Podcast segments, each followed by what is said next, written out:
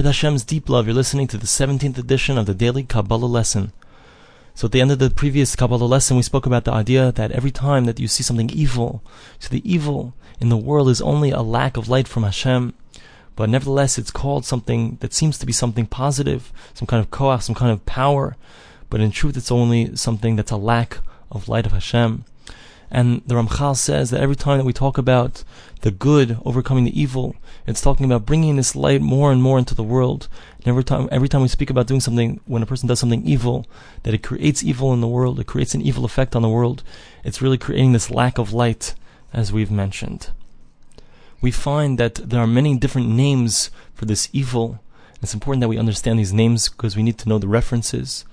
So the Ramchal tells us you find it called tuma, which means impurity. So interestingly, the concept of tuma, impurity, you find it in a number of different places. You find it when a woman is menstruating. You also find it when there's a dead body. You find all kinds of different places where you have tuma. But all of the places where you have tuma, it's always because there was a potential for life, let's say, a potential for holiness, potential for bringing God into the world that was lost, that's gone. When a woman menstruates, let's say, so there was a potential for life there, there was an egg that was ready, it was waiting to be fertilized, and it would have brought a brand new human being into the world who would have had the opportunity to bring the light of Hashem, the light of God, into the world. So when that woman menstruates, the, the egg comes out, and that opportunity is lost. There's a lack of spirituality, there's a lack there's a loss of opportunity. That's what Tuma is. Tuma is this concept. It's literally this idea of lack of spirituality, lack of light creates this darkness called Tuma. It's the same thing with a dead body, a dead person. So we can't go into the Beis Hamikdash, we can't go into the temple unless we're pure. We have to be pure from Tamei Meis. If a person touched a dead body, came in contact with a dead body, so he's Tamei Meis, he's impure. He's come in contact with something that's lost its potential, lost its light. It's tuma. It's impure. Tuma doesn't just mean impure. It means lack of light, lack of spirituality. And therefore we can't come into the temple. The temple is the highest, highest spiritual thing, the highest level of spirituality, the highest connection to Hashem, the place where we have the opportunity to come close to God.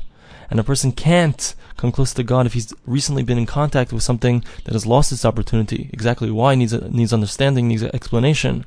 It's beyond the scope of this discussion.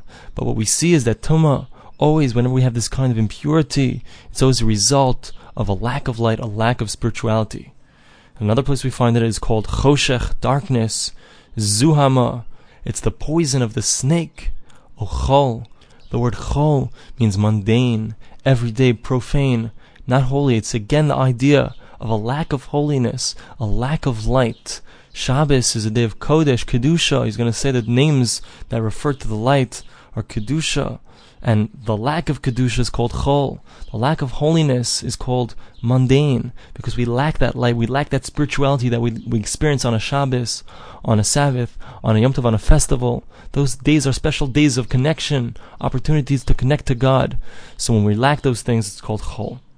So on the other hand, the other side of the coin is is the, the light of Hashem is expressed in the words kedusha. Kedusha is holiness. Tahara is purity, or light bracha, blessing, all of these different types of words express the fact that Hashem is present, that when there's Kedusha, when there's holiness, we see spirituality, we see purity, we see the light of Hashem.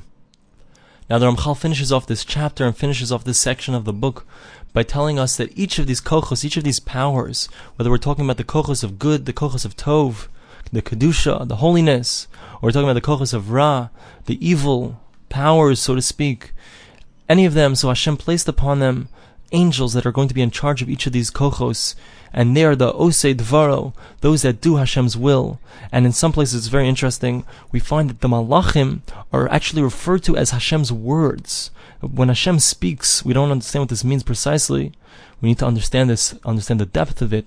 When God speaks, we find specifically by Har Sinai, it said that when God gave over the Ten Commandments, so what happened? The word of Hashem came out from His mouth, so to speak and they they literally the word of Hashem was an angel, and the angel came and kissed the people of Israel. That's what we find. It's an unbelievable thing. The word of Hashem is an, is is called an angel.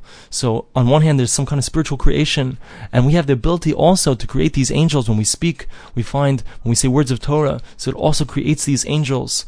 And these angels, they're in charge of bringing the kochos, the powers of tahara, of purity, or heaven forbid the opposite, the powers of tuma, of impurity. So they're the ones that are in charge, and they all come directly as a result of Hashem's word.